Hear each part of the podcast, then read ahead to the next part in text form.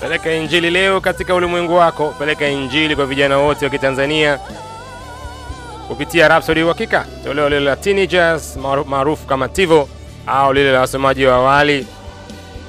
Nakala moja shilingi elfu tatu tu. Kutoka changia kupitia namba ifuatayo 81779098 81779098, na watoto wetu na vijana wetu kule mashuleni na mitaani watabarikiwa na kweli neno la Mungu vitabu hivyo vya Rhapsody Uhakika. Mungu akubariki sana kuwa sehemu ya kampeni hii kubwa. Haleluya!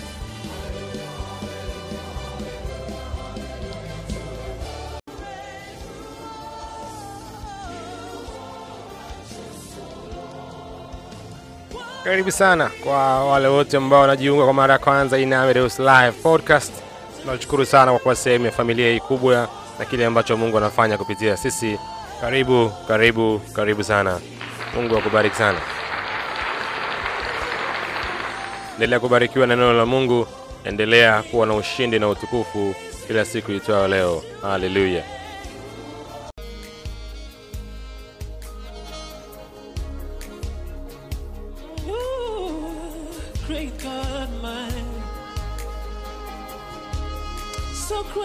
Haleluya, karibu tena katika siku nyingine njema na ya kipekee, wakati mzuri sana wa kujifunza neno la Mungu katika Rhapsody Uhakika. Leo siku ya Jumatano tarehe 21 Februari 2024, mtoto wa Mungu mchungaji Chris Oyakhilome PhD neno zuri sana kwa ajili yetu ambalo linasema alikuja kwetu katika Roho Mtakatifu. Oh, alikuja kwetu katika Roho Mtakatifu. Andiko la ufunguzi ni Injili ya Yohana sura ya 14 mstari wa tatu. Neno linasema na nikienda na kuandalia mahali, nitakuja tena niwakaribishe kwangu, ili nilipo mimi nanyi muwepo.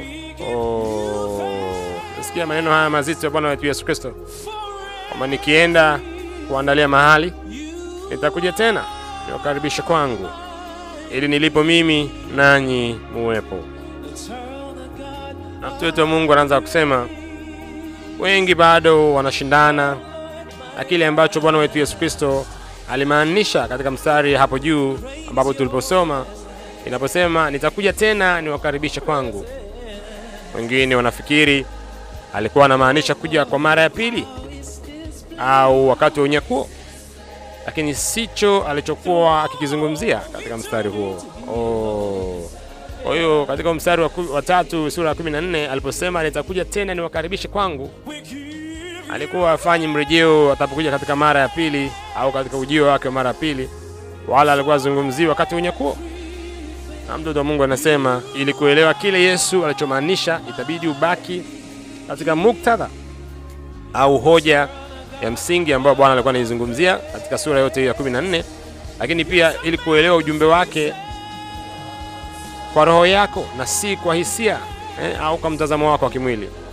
Unaposoma sura nzima, mtoto wa Mungu anasema utagundua kwamba alikuwa akiendelea na mahusia yale yale ya kuvutia mpaka kafika katika mstari wa 16 ambapo alisema, nami nitamwomba Baba naye atawapa msaidizi mwingine ili akae nanyi milele. Oh, nakutia moyo ukaisome sura ya 14 yote tunaona namna ambavyo Bwana alikuwa anaelezea kuhusiana na kule ambako anakwenda, kuhusiana na muunganiko wake yeye na Baba, kuhusiana na ile ahadi ya kipekee ya Roho Mtakatifu. Na mtoto wa Mungu anasema neno msaidizi mwingine, neno la Kigiriki au limetokana na neno la Kigiriki ambalo linaitwa allos parakletos, ambalo linamaanisha mwingine wa aina hiyo hiyo hmm? Allos parakletos. Parakletos ni msaidizi na allos ni mwingine lakini mwingine anayefanana na huyo huyo. Oh. Na mtoto wa Mungu anasema Yesu alimtambulisha Roho Mtakatifu katika wakati huu, maana katika ule mstari wa 16 alikuwa amefikia pale, akaanza kumintroduce eh, kumtambulisha Roho Mtakatifu, na akasema ninyi mnamjua kwa maana anakaa kwenu naye atakuwa ndani yenu. Hiyo ni Injili ya Yohana sura ya 14 mstari wa 17. Na Roho Mtakatifu alikaaje nao wakati ule? Mtoto wa Mungu anauliza, je, sio kwamba alipaswa kuja ile siku ya Pentekoste? kwa sababu ukisoma muktadha na namna ambavyo Bwana alieleza hoja yake hapa ni kwamba Roho Mtakatifu tayari alikuwa pamoja nao pamoja na mitume hata wakati akiwa hapa duniani. Na mtoto wa Mungu anauliza hili jambo liliwezekanaje? Ilikuwaje kuwaje hiyo? Sisi tunategemea kwamba Roho Mtakatifu alikuja baada ya Kristo kupaa, siku 40 zikapita, ile siku ya, Pentekoste ndio akaja duniani. Lakini katika muktadha wa Bwana alipozungumza hapa katika sura ya 14 mstari wa 17 anasema ninyi mnamjua kwa maana anakaa kwenu naye atakuwa ndani yenu. Nabii Mungu anasema hiyo inatueleza kitu fulani. Hakuwa akizungumzia kuhusu Roho Mtakatifu peke yake, lakini pia alikuwa anajizungumzia yeye mwenyewe. O, na ili kuifanya hoja yake ieleweke, alirudi tena kwa kile alichokuwa akisema katika mstari wetu wa ufunguzi, akasema nitakuja tena niwakaribishe kwangu.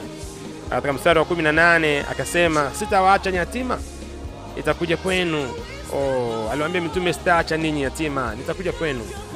Ni kwa jinsi gani na ni lini angekuja kwao? Mtoto wa Mungu anauliza. Hii ni sura ya kipekee sana. Ukienda kuisoma utaona jinsi ambavyo Bwana alielezea muunganiko wake yeye pamoja na Baba, muunganiko wake na Roho Mtakatifu. Kwa alipokuwa pale Yerusalemu anaishi au Galilaya akiwa na mitume, kiuhalisi Baba alikuwepo na Roho Mtakatifu alikuwepo, na ndiyo maana alikuwa na ujasiri wa kuwaambia kwamba ninyi mnamjua Roho Mtakatifu anakaa kwenu na atakuwa ndani yenu, kwa sababu alipokuwa pamoja nao, Roho Mtakatifu alikuwa pamoja nao, Baba alikuwa pamoja nao. Soma maandiko kadhaa, utaona Bwana anasema kazi nazozifanya namwona Baba yangu anazifanya, ndio maana mimi nazifanya hmm. Na kusoma katika mstari wa ishirini alisema siku ile mtajua kuwa mimi ni ndani ya Baba yangu nanyi ndani yangu nami ndani yenu. Umeona hii hmm? Alikuwa akizungumzia siku gani hiyo? Ni dhahiri alikuwa anazungumzia kuhusu siku ambayo Roho Mtakatifu atakuja. Kwa hiyo aliposema nitakuja kwenu, alimaanisha nitakuja kwenu katika Roho Mtakatifu. Oh, unasikia hii siri? Kwa Bwana aliposema nitakuja kwenu, alikuwa anamaanisha kwamba atakuja kwetu katika ile njia ya Roho Mtakatifu, kwa sababu yeye yuko ndani ya Baba, Baba yuko ndani yake, Roho Mtakatifu yuko ndani yake, na yuko ndani ya Roho Mtakatifu.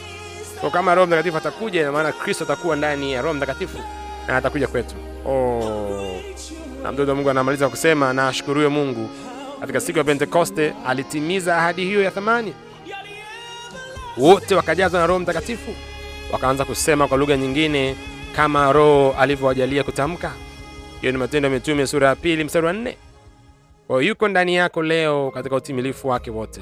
Oh, kwa kama umejazwa Roho Mtakatifu, elewa kwamba Kristo Bwana wetu na Mwokozi wetu yuko ndani yako katika ukamilifu wake wote, sababu kama maandiko yanavyosema na kama ambavyo alitueleza kwamba yeye yuko ndani ya Baba na Baba yuko ndani yake, na akasema siku ile mtagundua kwamba mimi niko ndani ya Baba, Baba yuko ndani yangu, nami ndani yenu.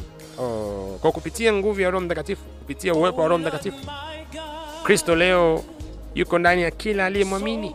Hmm? Kama mwamini Yesu Kristo kwa Bwana Mwokozi wa maisha yako, yeye yuko ndani yako leo.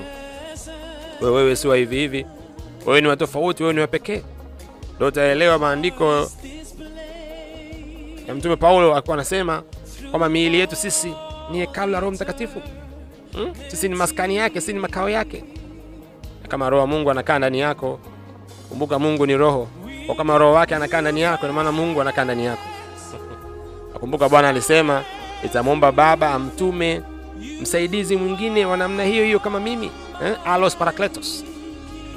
Kwa hiyo Roho wa Mungu akiwa ndani yako, ina maana Kristo yuko ndani yako, Baba yuko ndani yako, nao unakuwa ni wa tofauti, ni wa kipekee.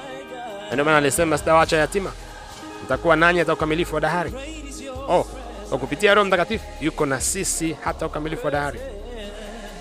Hii ndio maana inafanya Ukristo kuwa zaidi ya dini. Mtumishi, Ukristo sio dini, ni uhalisi wa Mungu ndani mwanadamu. Hmm. Fanya sala pamoja na mimi, sema: asante Baba wa mbinguni, Mungu mwenye heri, kwa utimilifu wa Roho ndani yangu na utukufu na ubora wa maisha yangu kutokana na uwepo wake ulioko ndani yangu leo hii. Kwa Roho Mtakatifu imani yangu imedhihirishwa, imeimarishwa na kuchochewa kufanya mapenzi ya Mungu na kutimiza kusudi la Mungu kwa maisha yangu kadiri linavyojiachilia katika uongozi wako, katika jina la Yesu, amina. Oh, jambo jambo jema sana, sala nzuri sana hii, unaweza ukairudia tena hmm? kwamba uwepo wa Roho Mtakatifu ndani yako umeleta ubora, umeleta utukufu, umeleta maisha yasiyokuwa kawaida. Kama imani yako imechochewa na kuimarishwa kufanya mapenzi ya Mungu na kutimiza kusudi lake maishani mwako. Wow. Mafunzo wa ziada unaweza kusoma mistari ifuatayo: Injili ya Yohana sura ya 14 mstari wa 23 na Injili ya Yohana sura ya 14 tena mstari wa 15 mpaka wa 20. Ningekutia moyo kasome sura yote ya 14 hii Injili ya Yohana, itakubariki sana, itaku, itakutia nguvu na kukuimarisha na kuonyesha uhalisi wa muunganiko wa Bwana wetu Yesu Kristo na Roho Mtakatifu na Baba na muunganiko wake na sisi wenyewe pia. Siku yako njema na ushindi, uwe na utukufu na ukuu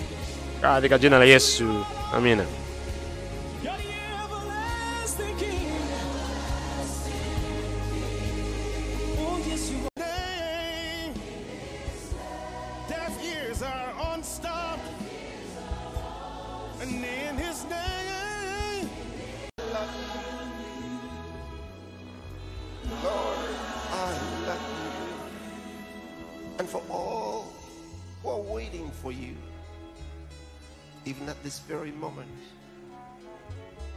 all over the world, expecting, expecting something.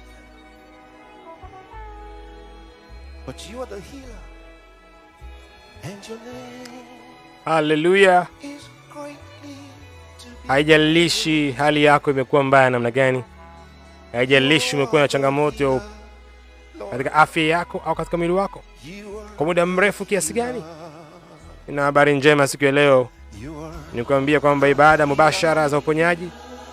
Pamoja na mtu wetu wa Mungu mchungaji Chris ya Kilome zitakuwa zikifanyika kuanzia tarehe 15, 16 na 17 ya mwezi Machi, na zitakuwa zinarushwa mubashara kabisa ulimwenguni kote, popote pale ulipo, ukiwa tu na kifaa chako kama vile simu au kompyuta au laptop, ukiwa na intaneti, unaweza ukashiriki na kutazama ibada hizi na ukaupokea uponyaji wako bure kabisa, popote pale ulipo, haijalishi unapitia nini. Kumbuka. Bwana Yesu ni yeye yule jana, leo na hata milele. Yeye ni mponyaji. Angependa uwe mzima na uwe na afya tele. Ni shauku yake, ni hamasa yake, na ndiyo maana programu hii inakuja. Hebu shiriki, unaweza ukajisajili kuanzia siku ya leo kupitia tovuti itwayo www.healingstreams.tv mkwaju LHS. Hebu jisajili hapo, anza kuomba na kujiandaa kwa ajili ya programu hii. Kumbuka ni uponyaji katika jina la Yesu. Unachohitaji pekee ni imani yako katika uweza na nguvu ya jina lake, na hakika utapokea afya yako na uzima wako, au afya ya wapendwa wako au familia yako, popote pale ulipo. Mungu akubariki sana, uwe na siku njema na ushindi. Natarajia uponyaji wako katika jina la Yesu.